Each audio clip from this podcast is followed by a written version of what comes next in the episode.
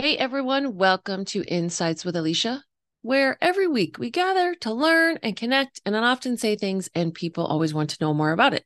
They like the insight from the scientific psychic. And the truth is is there are so many things that I've experienced that have transformed my life and I love being able to share these insights with everyone, not just my clients. We talk about relationships, our behavior, life skills that will literally change your life, and the tools that go along to support those changes. And sometimes we talk about the animals. For those of you who don't know, I am Alicia Sweezer, owner of Who Knew Healing. I am an intuitive life coach, animal consultant and communicator, psychic medium, intuitive mentor, and I am super lucky because I get to provide healing and growth opportunities for people and animals. And the truth is, is one of the reasons, there are so many, but one of the reasons that I love being able to do insights with Alicia is because it gives you a place to start creating something new in your life for free. Who doesn't love free? I get to shine a light on things and show you a different perspective for how you can create change for yourself. And then, if you choose to, you want to continue down your path, uh, you can work with me individually to transform at a deeper and usually quicker pace. Uh, and as always, new episodes of Insights uh, with Alicia are available on Mondays. The episodes, the video episodes, are on my YouTube channel under Alicia Sweezer and on all podcast platforms as Insights with Alicia, as well as for my readers out there. Um, it'll be available as a blog post on my website, Who Knew Healing. It's new with a K um, on Wednesdays. Okay, let's get started. Oh my goodness, got my water. okay, so I did say at some point we would have a little chat um, about introverts and extroverts. So here it is. Now, we all know uh, there are personality type tests that you can take that tell you what category you fit in. Um, you know how much I love being fit into boxes these days. I think the big one is like Myers Briggs. Under that test, I qualify as an INFJ. Uh, obviously, the I means introvert. um, and the one thing before we delve into introvertness and extrovertness, um, in this episode. And we're not going to go too deep. We're just going to have a sort of quick chat about it. But the reason I wanted to talk about it is because there's one main thing that I, I, really wanted to get out to people and I really wanted to um, educate people about. But we're going to, we'll get there in a second. I'm going to digress for a moment. And because, like I was saying, I was talking about the labels, right? The INFJ. And one of the things that humans do with labels um, and it's one of the things that makes me crazy about labels is that we use them as an end all definition of our existence. Humans have a hard time seeing past a label.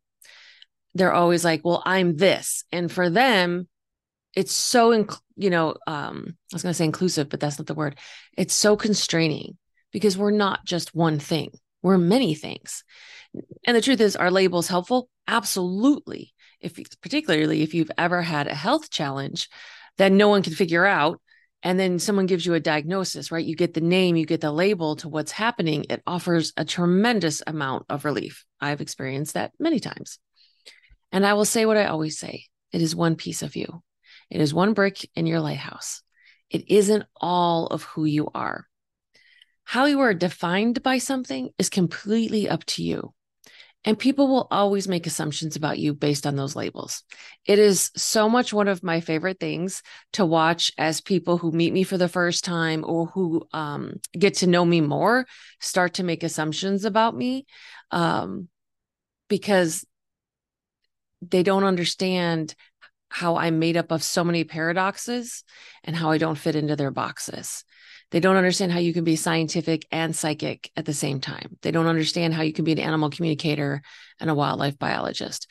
How can you be a, a woman who helps men also? Because my clientele is men and women. There's a lot of um, life coaches out there that choose one, you know, they choose to work with only men or they choose to work with only women. So far, mine is a mix and I absolutely love it. They're always like, how can you be so quiet and commanding at the same time? And other things. It just, it's, you know, how much I love human behavior and watching all this sort of thing. Um, but as I said, labels are one piece. We have many, many labels. So your introvertness, your extrovertness, it's just a piece of us. And it's not something, you know, in this society is sort of sees introverts, you know, or introvertness. I don't even know if that's a word. Pretty sure I'm making it up. Um, but I like it. So I'm going to go with it as a character flaw or a defect that needs to be fixed. Like you need to be more outgoing. Truth is, is who says? It's all about a balance. And we need both in this world. And it's not a place where we make ourselves wrong about it. There was, oh my gosh, for a quite a long period of time, I'm going to digress and tell another little story here. Um, after I got divorced, right, and I was trying to find my way and make new friends, and I moved back into town. I lived outside of Phoenix. Now I live in Phoenix. I made friends with people who were more extroverted, which is great. Love extroverts. And consistently, I was made wrong for being an introvert. Consistently, I was made wrong and shamed for needing quiet time, needing, um, you know, solitude to process my grief, you know, from the divorce and your whole life changing. Not to mention, I was still very ill with my head injury. And on top of that, being an empath and not having the skills at that time to really be able to manage some of my gifts is a lot. This world is very loud for introverts and particularly empaths. And a lot of introverts are empaths. Extroverts are also, it's not inclusive to just one. Um, so I just want to invite you to not make yourself wrong. Don't shame yourself. Don't doubt yourself, whether you're an introvert or an extrovert. They're both perfect. This world needs both of us. It's funny. I was talking to one of my clients who's an extrovert, and I was telling him, I was like, Hey, I'm making an episode, you know, on on this. And I said, Can you imagine if I was an extrovert also? I was like, What would our sessions look like? And he was like, Oh my God, we'd get nothing done he's like we would be talking over each other and there would be so much energy being pulled from each other because that you know extroverts they fill up from other people and um, he's like we would just be pulling back and forth on each other i was like right this is why we need both okay so now that i've digressed with some stories let's circle back and this is the this is why I was really inspired to make this episode today is the one thing that defines introverts and extroverts. Everyone thinks it's about social ability, and it's not. The main difference is how we gain and expend our energy. Introverts, we find solace and renewal in quiet moments, introspection. Extroverts draw energy from social encounters and external stimulus the variance in energy sources impacts their behavior, communication style, and preferred social settings. This is one of the main things that confuses people, particularly about me being an introvert, because they see me being social, they see me trying new things, and they don't understand because it doesn't fit in with their assumptions about what an introvert is. This is because most people don't know this core difference between the two they really think it's about how social you are. Like I was just saying, and it's not. It's about how we fill up and how we use our energy. That is the defining characteristic of an introvert and an extrovert.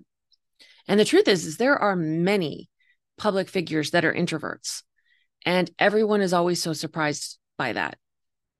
As introverts, we fill up in the quiet and then we venture out into this very loud world and we share, we inspire, we give our all and then we go back to our quiet space to fill up again. And another thing that confuses people about introverts um, is that we like doing public things by ourselves. And this just confuses so many people, especially when if you're out doing things by yourself, whether you're an introvert or extrovert, people are always like, oh my God, you do that by yourself? You go eat by yourself? We like going to the movies, going to eat, hiking, all kinds of activities by ourselves. And there's a lot of times people assume we do this because we don't have any friends or that we're lonely and on and on. And nope, it's because we like having our own experience. When you're with a group, which is great also, you're having a group experience, right? You're feeling everyone's energy, all of their experiences. And as nat- introverts, we're naturally introspective. And so when we're doing something alone, we're processing, we're feeling, we're thinking, we're having a great time all by ourselves because we're fully immersed in our own experience. And like I said, there are many times that you actually want to do things with a group. We get to remember that there's a spectrum. This isn't a black or white area. Humans are made up of shades of gray, and it really is a wonderful thing. We love the shades of gray. So, what are some of the key traits of introverts, right? We talked about recharging in solitude. Introverts often require time alone to recharge their batteries, engaging in solitary activities like reading, writing, Spending time in nature, it's a big thing for me, although not so much right now because it's so freaking hot in Phoenix. but we just rain a little bit. I'm missing our monsoon. Um, and so we need that time to regain our energy after social interactions or busy periods. Introverts are usually deep thinkers.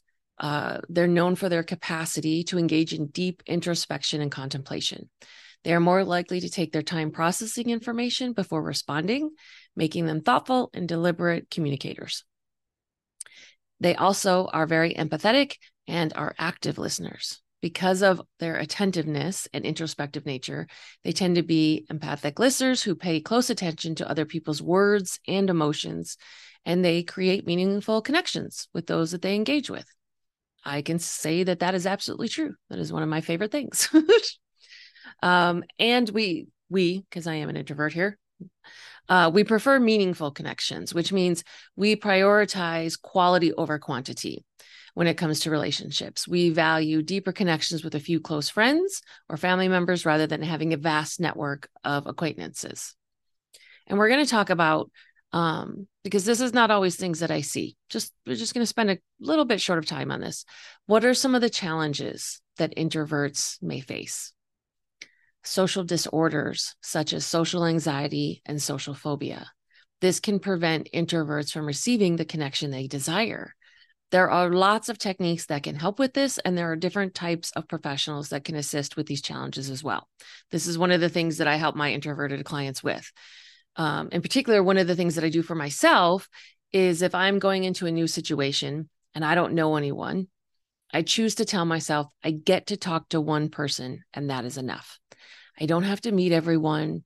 I don't have to make everyone my friend. I get to talk to one person. It takes a lot of the pressure off that we put on ourselves. Uh, introverts can also be challenged with what we call running behaviors, which can look like distracting yourself from doing what you want to be doing, isolating to an extent that is not healthy, and not getting support or healing from past experiences. Overwhelm. Overwhelm can be a big one for introverts. Also, um, another challenge is not creating a safe circle of people who can support and you can support and connect with. And this can sometimes be a catch 22 for introverts because they desperately desire an inner circle and it requires them to step out of their perceived comfort zone to create it. Now, if you're really paying attention to what I said there, I said their perceived comfort zone. We all have a comfort zone, and then there's the perceived comfort zone. So, something to pay attention to there. And um, one of the things that I mentioned also is that we um, can get stuck in victimhood. And if you've ever listened to anything I've said, you know that choosing victimhood isn't something that I ever advocate. I don't judge it. And I even end up there myself sometimes, which I do not like at all. And it's a choice.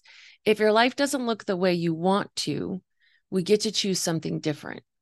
If you are someone who says, I can't, because I'm an introvert, then you are choosing to be a victim to your own personality trait.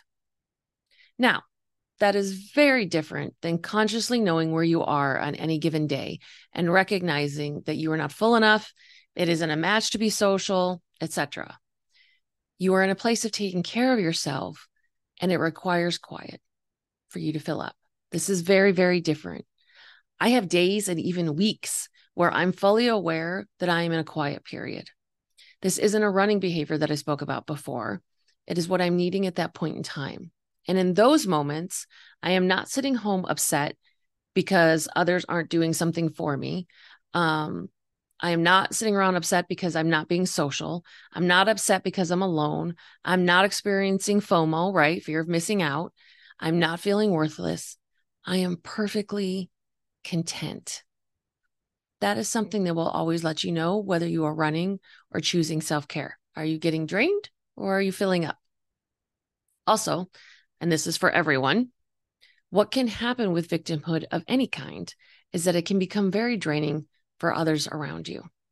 It can backfire for the person who's choosing victimhood, meaning introverted or extroverted. If you are consistently complaining, blaming, etc., people will move away from you and the connection you so deeply desire disappears due to your own behavior.